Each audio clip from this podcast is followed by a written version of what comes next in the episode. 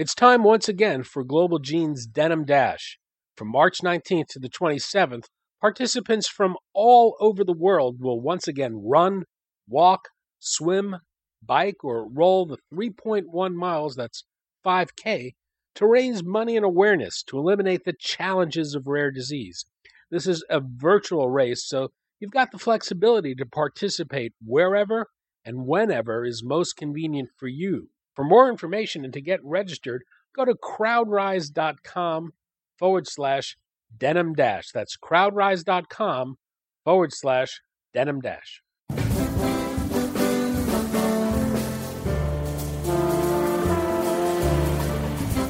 I'm Daniel Levine, and this is RareCast.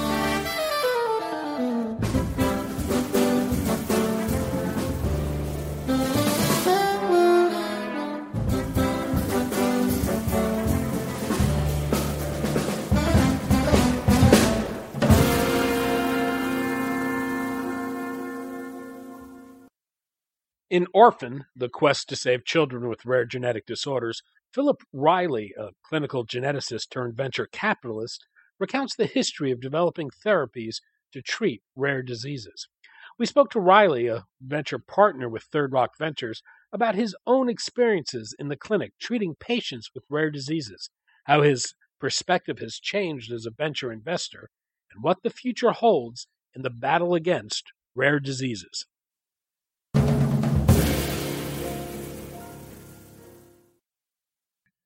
Phil, thanks for joining us.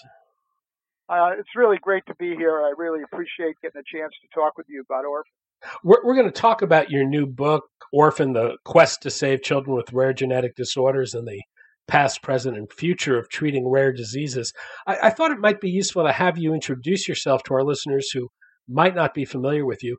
Can you explain your involvement with rare diseases and your own journey from being a medical geneticist to venture capitalist? I'd be happy to. Like many doctors, I began training as a physician in internal medicine back in the 80s. I got very interested in genetic diseases early on, and after my residency, I wound up working in a large research and treatment institution near Boston that focused on patients with developmental disabilities like Down syndrome. And I became in charge of a hospital during the 80s and 90s that had over 800 institutionalized patients with severe, what we called in those days, mental retardation, much of it for genetic reasons. And the reason I made the transition after many years into the work I do now, which is starting companies to treat rare disorders, is that really I was so frustrated and often depressed that for my patients, I had no treatments for them. Our care of them was largely custodial. So one day I said, wonder if we can harness all the new tools in biotechnology to help some of these people. But your book looks at the efforts to develop treatments for rare diseases.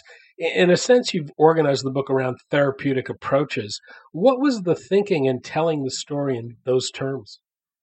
The most important thing about my book to me is that I offer a message of hope to patients and families, often parents, that these rare disorders that often isolates the family offer real possibilities in the future for therapy. So in doing that, I said, well, how can I tell the story of hope?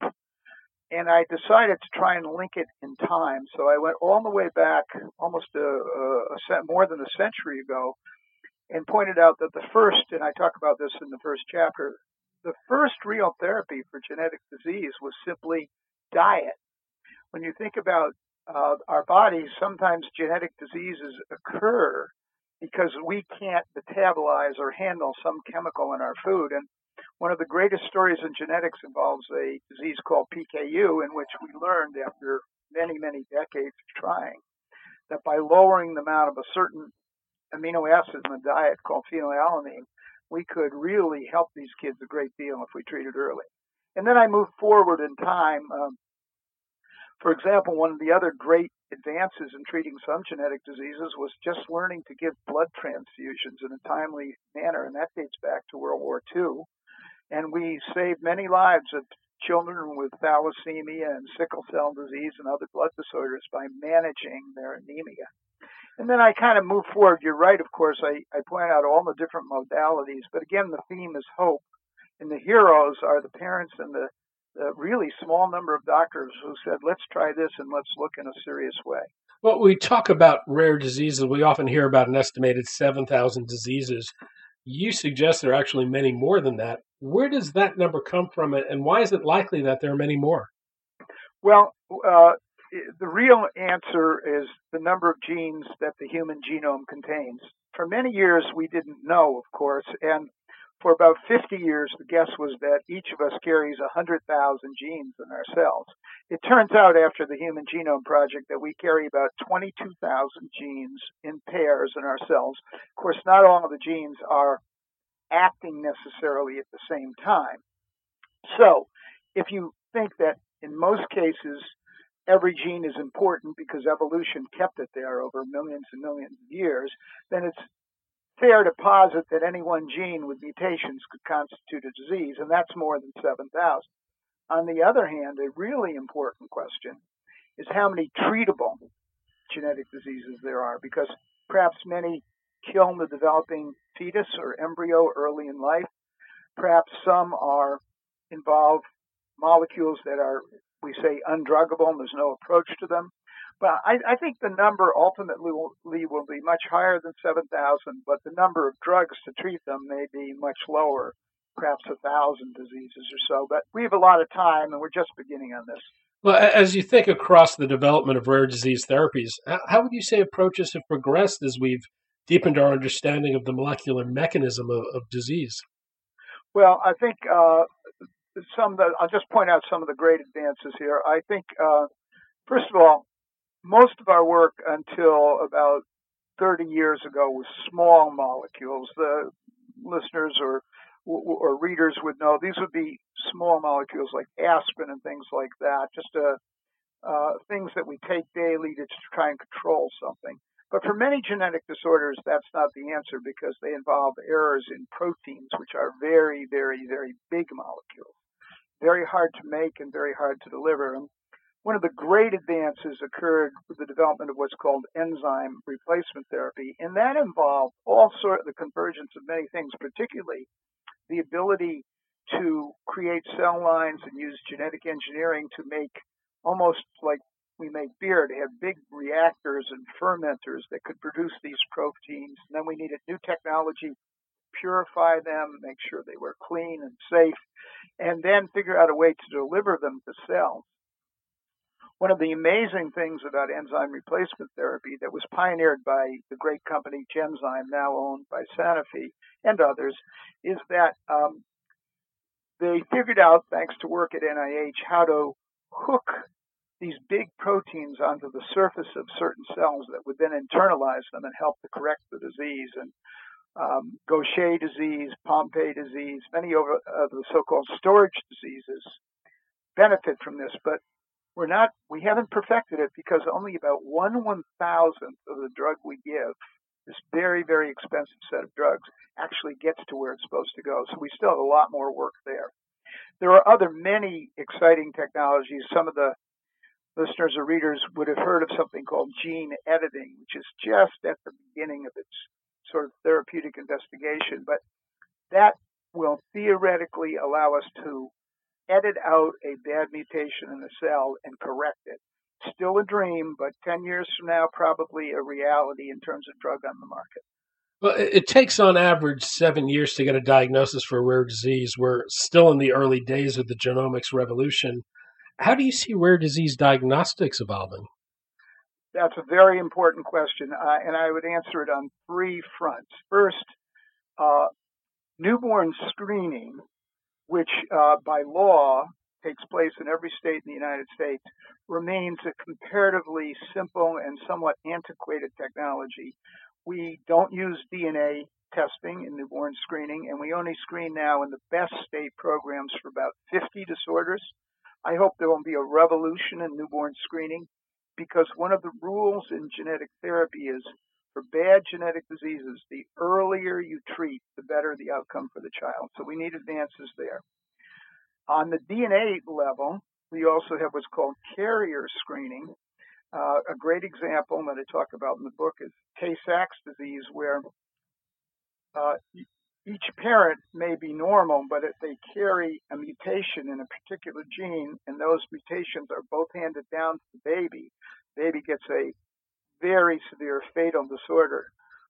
This is more common in the Ashkenazi Jewish community, and one of the great outcomes of the last 30 years in this area has been voluntary screening of people before marriage so that they are alerted to their risk of having a baby with such a horrible disorder.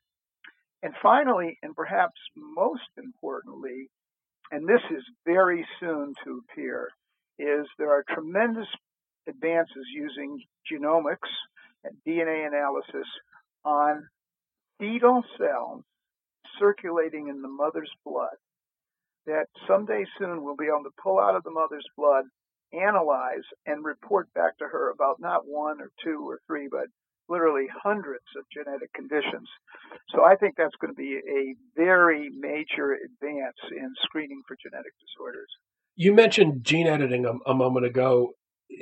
Are we moving towards an era where we're going to be talking more about cures rather than treatments? I think that's a great point. To this point, everything that I can think of and that I talk about in my book, I would regard, as you suggest, as a treatment that helps, but not a definitive cure. Now, gene therapy, which has been around for a long time, but which has really matured in the last 5 years or so, may be the first step towards what we could consider a cure. And there are some companies now that are moving rapidly for certain eye diseases, for hemophilia, for sickle cell anemia that might offer that. But even there with gene therapy, we may have to retreat. Gene editing, theoretically, could be a true cure, but it has some major obstacles, the most important one being that how are you going to get the gene editing tools into every cell in the body or most of the cells you need? And we still have a lot of work to do on that. Well, what do you see as the biggest challenge to gene therapy being viable? Is it scientific or is it otherwise? Well, for gene therapy, I think there are some very significant issues that cut across many different aspects of our society. First of all, there are technical challenges such as making enough of the particular type of virus, safe virus, that carries the gene. It's like a little guided missile that carries the gene into the cell. So there's the problem of what we call transduction. Then the body develops antibodies against foreign things. So neutralizing antibodies is a problem where our new therapies have to overcome our own immune system at certain levels. 3 is off-target effects. We don't know exactly yet how the dosage is delivered, and might we give too much, or might we affect other genes by inserting certain viruses where they shouldn't go. That's been a problem in the past. But then there's the pricing issue, and this is actually a very big issue. If gene therapy is wonderfully successful, it means we'll treat maybe only once or twice in a lifetime, but it will cost hundreds of millions of dollars to develop drugs. So how can we price them in a manner that will justify the investment in the biotech community? And that is a looming problem. It's not here yet because there's so few drugs on the market. But 10 years from now, we may be saying, or we may be asking, can we afford gene therapy? Well, there are a few moments in the book where you're discussing the development of a promising therapy for a horrendous disease, and suddenly there's the switch that's thrown, and you're looking at it through the eyes of a venture capitalist. You're reading about a promising scientific development and the promise of a potential therapeutic, and then the reader is confronted with a real-world calculus that can leave a potential therapy stalled in the lab. This is not only issues of safety and efficacy and delivery, but questions such as, what is the patient population for a therapy and how much can be charged for the drug? How does your thinking shift as a venture capitalist? And what is it like to tell someone there's not a big enough market to invest in a drug? Such an important question. And I have looked parents of dying children in the eyes and have said just that to them. And believe me, it's among the more painful things I've done as a physician. Let's just take an example. Again, I'll return to Tay-Sachs disease, where we've had a wonderful success with genetic testing. I mean, Tay-Sachs disease is a fatal disorder of early childhood. Only about 10 to 15 children are born each year in the United States with that disease. There is actually a very good animal model, in this case a cat, an animal model of this disease in which gene therapy has shown real success. So normally one might say, gee, the cat is a lot closer to a human than is a mouse. If we got success in the cat and the disease is the same, we should really go after this disease. But if you're only going to be treating 15 people in the United States and another 25 in Europe, 40 people a year, and it's going to take, as you said, 7 years and $100-200 million to get this to market, who's going to take it on? In fact, so many of those 7,000 different disorders you mentioned at the beginning involve what I call ultra rare disorders, that is occurring in less than one in every 250,000 births. We don't have a regulatory or financial mechanism to bring those people cures that they need to, even if we have great science. So we do the calculus. We try to justify the exploration for as small a population as possible. And there are many companies now that take on diseases that maybe only affect 500 to 1,000 people in the U.S. and Europe. But there is a lower limit beyond which right now the structure does not let us go. Well, you talk about some of the extraordinary parents and patient advocates and the role they've played to advance therapies. Is there something that can be learned from their experience in terms of advancing therapies? I think there's many things that can be learned, and they are, as you probably know, I dedicated my book to them, to the parents of these children. Over and over again in the last 10 or 20 years, I've seen a parent who knew nothing about medicine or science have the, tragic experience of having a child born with a terrible single gene disorder and have their lives changed so that their mission in life was to drive research into this disease forward. I think of Monica Conrad, who founded the Rett Syndrome Research Trust after her daughter was born with this terrible disease, Rett syndrome. She has had a major impact on organizing the scientific community and driving it forward. I talk to her regularly, and I find her tremendously inspiring. There's another man I think of now in San Francisco. He and his wife gave birth to a little girl with a disease nobody had ever even heard of, and he has single-mindedly driven this forward, a man named Matt Wilsey. And I could give you 20 other names. The point is, a few determined families can really make it. Well, the number game also seems to work against hopeful scenarios for most rare diseases. And in reality, we're talking about thousands of diseases without treatments in a world where, on average, about 30 new drugs are approved each year. How do you see the landscape for therapies evolving? And are there reasons to be optimistic about the acceleration of new therapies for rare disease? So I think there's reason to be somewhat optimistic. First of all, I want to mention that in the area of genetic disorders, I really see the Food and Drug Administration, the FDA, that is the ultimate umpire on these drugs, as being a great ally to the biotech industry, just as much as the parents and the companies. The FDA wants to approve good drugs. So I think that it would be open to continual reexamination of the typical regulatory pathway to see where we can streamline it. For example, in rare disorders, it may be that it would even be unethical to do placebo-controlled trials, where it would be better to just use natural history studies and then have smaller enrollment of patient groups so we can shave years off here and there. But I'm wondering ultimately if what we need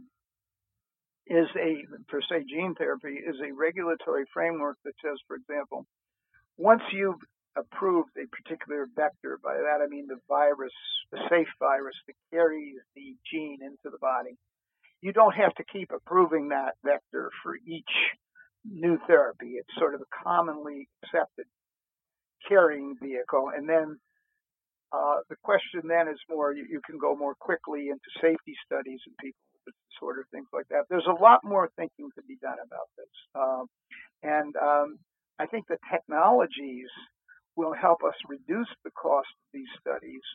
You know, gene editing, which you mentioned earlier, will provide us with great new animal models. It used to take years and years to make an animal model of a disease, but with these gene editing techniques called CRISPR, we can now make mouse models of almost any disease as quickly as we wish, which will help a lot. So there's hope, but we're not going to go. Now, if you just look at the numbers of thousands of genetic disorders, and as you said, approval of at most 30 drugs a year across the board, we're not going to suddenly be approving 100 new drugs a year. It's going to be a very slow process, unfortunately. Phil Reilly, a venture partner with Third Rock Ventures and author of Orphan: The Quest to Save Children with Rare Genetic Disorders. Phil, thanks so much for your time today. Thank you very much.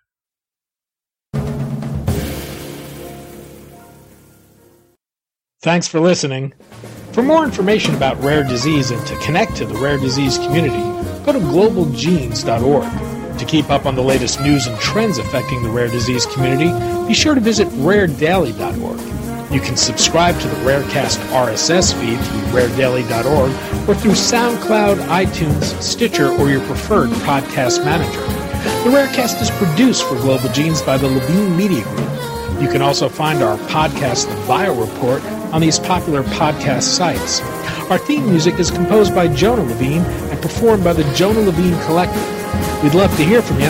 Drop us a note at danny@levinemediagroup.com.